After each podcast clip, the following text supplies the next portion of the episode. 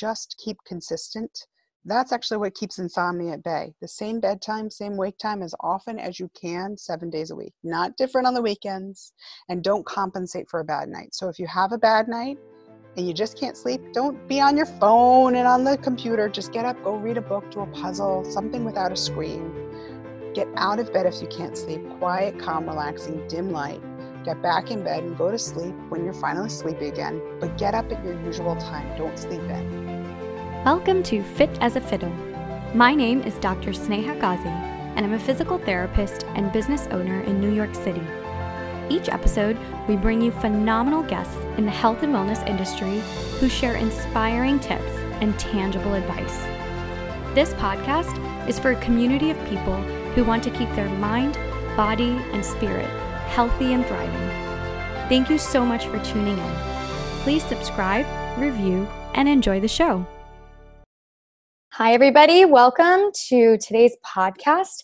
We have the renowned Shelby Harris. She's a clinical psychologist and has just authored of the book, The Woman's Guide to Overcoming Insomnia. Get a good night's sleep without relying on medication. And we're all really excited to get and read this book. So, Shelby, thank you for coming on the podcast.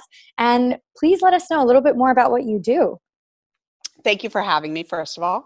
Um, so let's see. So i'm a, like you said a clinical psychologist by training. So i treat anxiety and depression uh, with a cbt lens so a cognitive behavior therapy lens.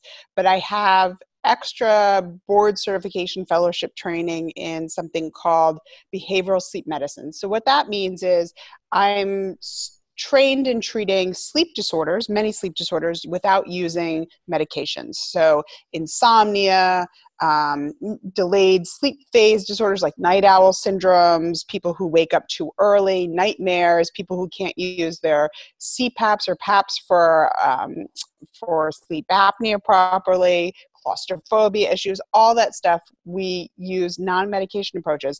And I worked at the sleep lab and ran their behavioral sleep medicine program at Montefiore for over a decade before going into private practice last year, where I'm now working solely with uh, anxiety, depression, sleep patients all the time in White Plains, New York. That's amazing. Congratulations on Thank your you. practice. I think Thanks. it's great that we have somebody so specialized in your field because it's clearly a problem. There's a lot Yes. of research and there's lots of studies that go behind this.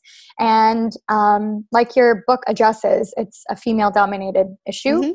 And I think that targeting that population can alleviate a lot of this problem in society because we all know lack of sleep means less alertness during the day, less productivity, and just overall decreased quality of life. Sleep Yes, is 100%. so important. So we're excited to hear more about it from you today. So to get started, I wanted to know what what exactly is the reason why there's this problem and why is it so prevalent in the female population? So, insomnia, trouble falling asleep, trouble staying asleep, trouble waking too early, um, and has to create a problem for you. That's really the definition of insomnia. And it happens multiple times a week over months on end. And it happens about 50, 50% of the population, men and women, have uh, times of insomnia, a night here and there.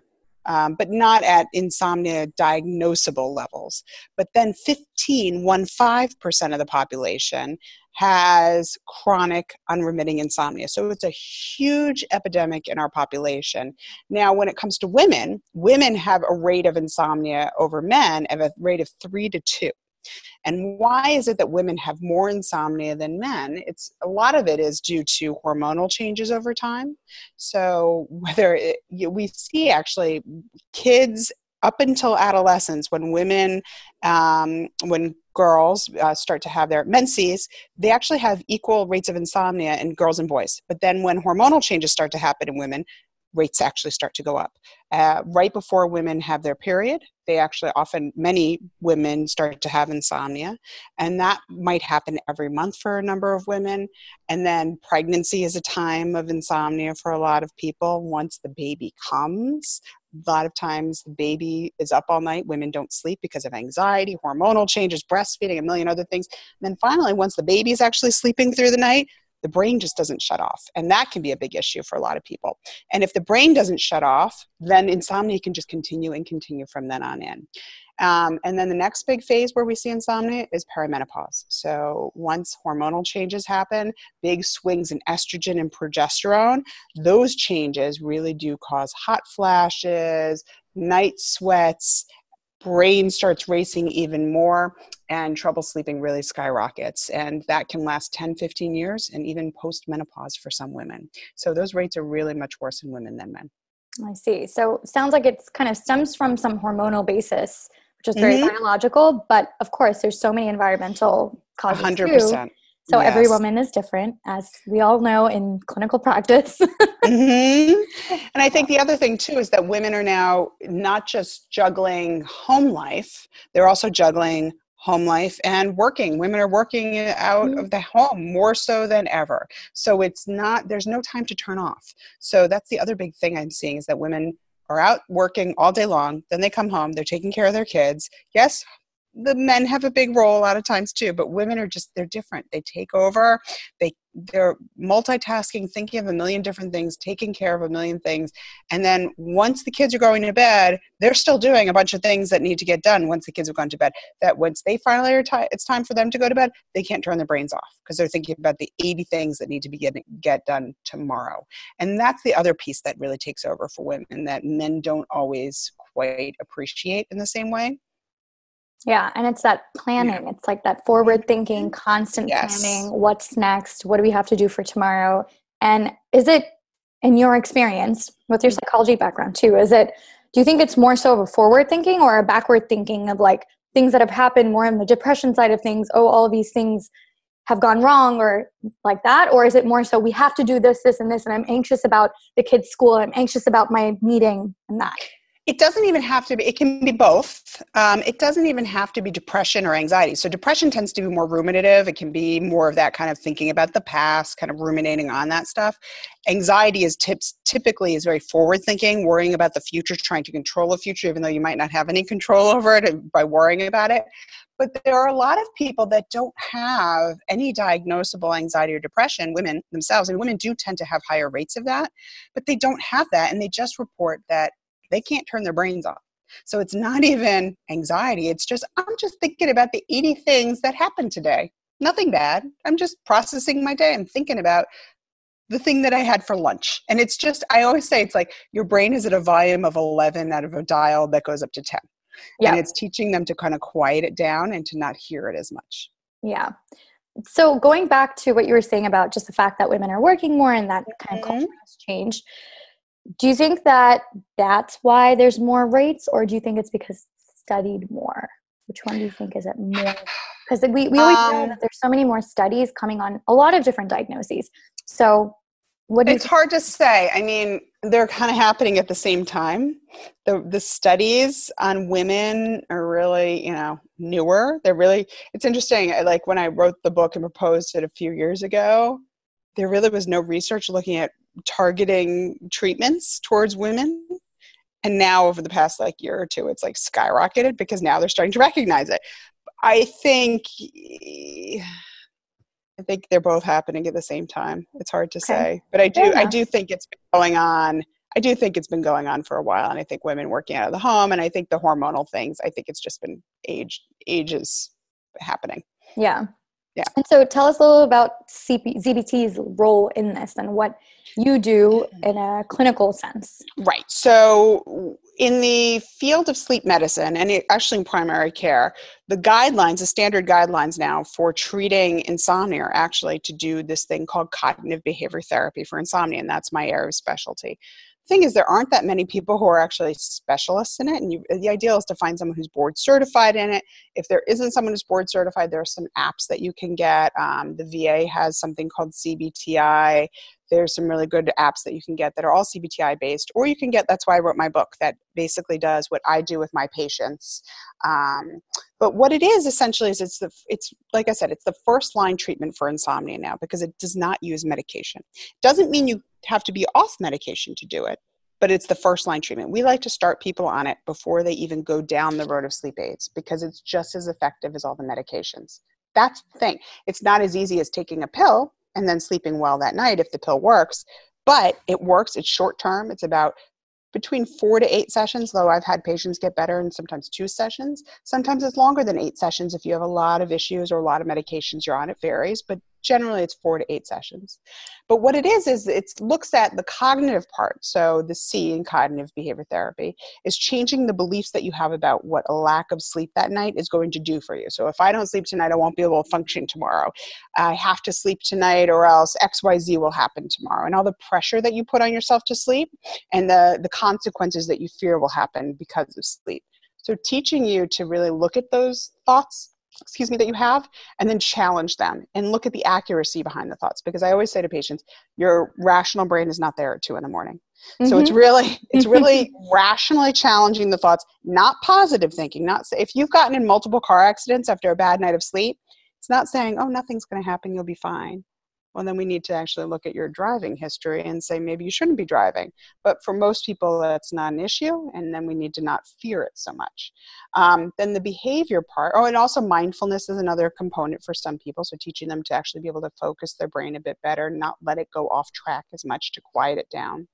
Then the behavior part is really the basic sleep hygiene stuff that we always hear about, right? That's never really a cure for someone with chronic insomnia, but behaviorally we'll do limiting um, caffeine limiting c- cigarettes alcohol no naps after 2 p.m or no naps at all ideally um, consistent bedtime wake times. Only use the bed for sleep and sex is a big one. That's called stimulus control. So you're controlling the bed the stimulus only for sleep and sex and then the other thing that's a big part of the B is actually changing bedtimes and wake times for a lot of patients. So I might make them go to bed a lot later and wake up a little earlier. I'll limit the amount of time spent in bed. We call it sleep restriction because spending less time in bed actually helps to help someone fall asleep faster and stay asleep longer. So it's counterintuitive, but it does work in the long run. So we do that with a lot of patients. And then sometimes we'll use relaxation treatments, things like that to help bolster the effects but that's CBT in a nutshell. So it's very treatment for or very skills focused, short term, and uh, yeah, and you're you're really targeting like the root cause. Like these pills yes. are great, like you said, for short term situation, but they're not actually treating the underlying problem. People typically don't find that once they stop their Ambien or whatever medication they've been taking every day, they usually don't find that they start sleeping well all of a sudden after stopping it. So they need tools, techniques to be able to learn to sleep well without the medication. And that's where I come in. And it doesn't always work perfectly that, you know, someone can sleep great without with just CBT alone. Oftentimes it does. And a lot of times I get people people come to me because they're on the medication and they need to get off of it or their doctor won't prescribe it anymore or they're scared of the long-term effects. So a lot of what I do is tapering people off the medication over time while building in CBT. Um, but yeah, it's really not a long, the medication is really not uh, in the field. We don't look at it as a long term solution anymore. CBT plus um, medication is a better approach, but really CBTI overall is the best first line approach. And on a tangent, what yes. are your thoughts on CBD used for CBD? You know, I have no thoughts really. That's okay. great. You know, the problem is it's really not researched well enough at the point. At this point, um, I have patients coming in every day asking me about it. And honestly, every, I would say, I do like maybe three new patient intakes a week. Two out of the three have tried it. Once in a while, someone's find it helpful. Most of the time, I remember I also deal with some of the more severe patients that even medications don't work for. So I'm not against it, but I really there's it's just not any sort of standard of care in the sleep field yet. So I can't I don't re- recommend it at this point. And what about people who, I mean, I have a couple of people who would just yeah. kind of throw this at me as a physical therapist when I'm asking about, you know, their stress levels and how that affects their mm-hmm. pain and all this. They'll be like, oh, you know, I just drink alcohol to be able to go to sleep. Yeah. And, and you know, like we mentioned, it's, you tell people to stop caffeine, alcohol, yes. um, screen time, all of this we kind of that's sleep part of sleep hygiene we stop these things at a certain time of the day so that we're able to sleep better so what do you have to say to those people who want to drink alcohol or consume drugs to go to sleep. Right. So the problem with that is that alcohol, yes, it's sedating. I get why people drink it. I have a glass of wine and I'm like falling asleep. The problem with it is that um, it makes the quality of the sleep that you get really terrible. So it's kind of like, what's the point of doing it if the quality of the sleep you get is really not going to be worth it? And then if you're someone who is even remotely prone towards snoring and likely sleep apnea, if you don't even have it diagnosed or know that you have it, you can actually worsen any underlying breathing disorders. Um, so it's risky in that that way as well. And the problem too is that even if you start drinking it to um, fall asleep, it wears off after a little while. That then you wake up and you need more to be able to fall back asleep again. So it's shallow sleep. It's more broken sleep because your body's literally waking up because it's in withdrawal and needs more. So it's just the mm. quality of the sleep. It puts you to sleep, but at what cost? That's kind of how we look at yeah. it. No, that makes sense. I think that's valid, and a lot of I'm sure that tons of people come and ask you this question yeah. too. Oh, all the time. Yeah, yeah. It works on the short term, and they're always asking. They're like, "Oh yeah, I do this. Is that okay?" I'm like, "I don't think so." yeah, no, no, no. That's the exact reason. So. And in the long run, it just leads to a bad habit of you having to drink more and more to get the same effect to fall asleep. And then your body is really going to have worse quality sleep, and you're going to wake up more and more and need more of it to be able to go back to sleep. So it's a very slippery slope. Okay, and then and then also a lot of times people are combining it with medication. Yes. Right. Right. Go ahead. No, do people ask you or do you recommend that people engage in some kind of intimacy or intercourse before sleep? Is that helpful in sleep time or sleep quality or anything like that? Totally varies. Totally varies. Some people find it's really great before bed. Other people find it um, is too alerting, and we actually recommend they have they have sex or intimacy in the morning. So it's really it's up to that person whatever they find it does for them. Okay, interesting. Fair enough. Yeah. These are all great, great answers because people always ask these questions and we don't know because yeah, we're not looking into the research. There's probably not a lot of out, of research out there to begin with. Honestly, I think anecdotally, I think for men it tends to be more um, sedating, and I think for women it tends to be more alerting. Oh, interesting. Huh. Yeah. yeah. Great. So, any other tips and tricks, things that you, you know, little nuggets of wisdom that you give to your patients mm-hmm. on sleep or, you know, for women specifically? You know, I think for women, the biggest thing that I'd say to everyone is just, first of all, don't suffer in silence, right? So it doesn't mean you have to automatically go to hormone therapy, hormone replacement. Yes, for some people it's that bad and you do have to do that. But CBT for insomnia is very effective. I have a lot of women who are going through perimenopause, and it works really well. Um, if you wake up with night uh, night sweats, hot flashes, there are pajamas that you can be buying. Look up that are uh, moisture wicking. Get as much cooling bedding as you can. Um, whatever you can to keep the environment nice and cool. A warm environment is actually going to make you sleep worse. The other big thing that I recommend to everyone, male or female, is just keep consistent. That's actually what keeps insomnia at bay. The same bedtime, same wake time as often as you can, seven days a week. Not different on the weekends, and don't compensate for a bad night. So if you have a bad night, and you just can't sleep, don't be on your phone and on the computer. Just get up, go read a book, do a puzzle, something without a screen. Get out of bed if you can't sleep. Quiet, calm, relaxing, dim light get back in bed and go to sleep when you're finally sleepy again, but get up at your usual time. Don't sleep in. Because when you start sleeping in and napping a lot more during the day, that's what sets the whole body clock off, and that's what actually sets off a whole insomnia cycle. So just try to brush it off. You'll be tired the next day, but you'll likely sleep better the next night, and then you'll get back on track. Got it. And like just bouncing off of that idea on making up sleep.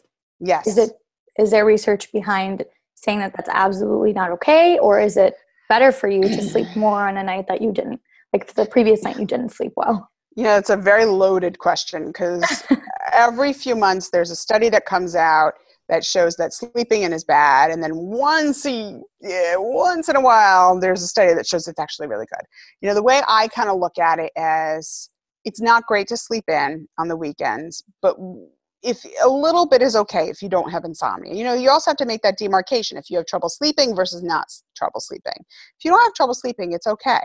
But it might set you up for trouble in the long run, right? If you start having some trouble sleeping, you're used to sleeping in, it might make it harder. But when you look at sleeping and why are you doing it on the weekends, right? Are you so sleep deprived in the middle of the week that you're needing to catch up? The way I look at it is this if you're someone who's missing, if you need eight hours of sleep every night, And on Monday, Tuesday, Wednesday, thir- let's say Sunday, Monday, Tuesday, Wednesday, Thursday, those five nights, you only get six hours of sleep because you're doing work for the next workday. So you miss two hours every night. So it's 10 hours that you're missing in those five nights. Make sense? Can you make up 10 hours of sleep on the weekend? If you can sleep an extra five hours in on those two days, good for you. But most people can't sleep that much. So you have a sleep debt that just keeps accumulating, accumulating, that it's hard to make up the amount that you're actually losing in the middle of the week. So you can sleep in a little bit if you don't have trouble with insomnia in general, but most people who are sleeping in are never going to make up what they're losing anyways, that it's better to just try and keep as consistent as possible. If you have a bad night here and there, it's okay a little bit, but really try not to do it because it might just set off an insomnia episode. Yeah. Consistency and make sleep a priority every night. Make it get as much as you can. Yeah, no, that's great. Those are like the most amazing free advice that anybody can get on this podcast if they're Good. suffering from sleep insomnia. Thank you well, I'm glad to so hear much. It. Thank you. It's my pleasure. It's been great having you on board. Thank you so much. Thanks for having me. Thank you so much for listening. I hope everyone gained a lot of new information out of this episode. Please subscribe and review the show, it means the world. I can't wait for you to listen to the next episode.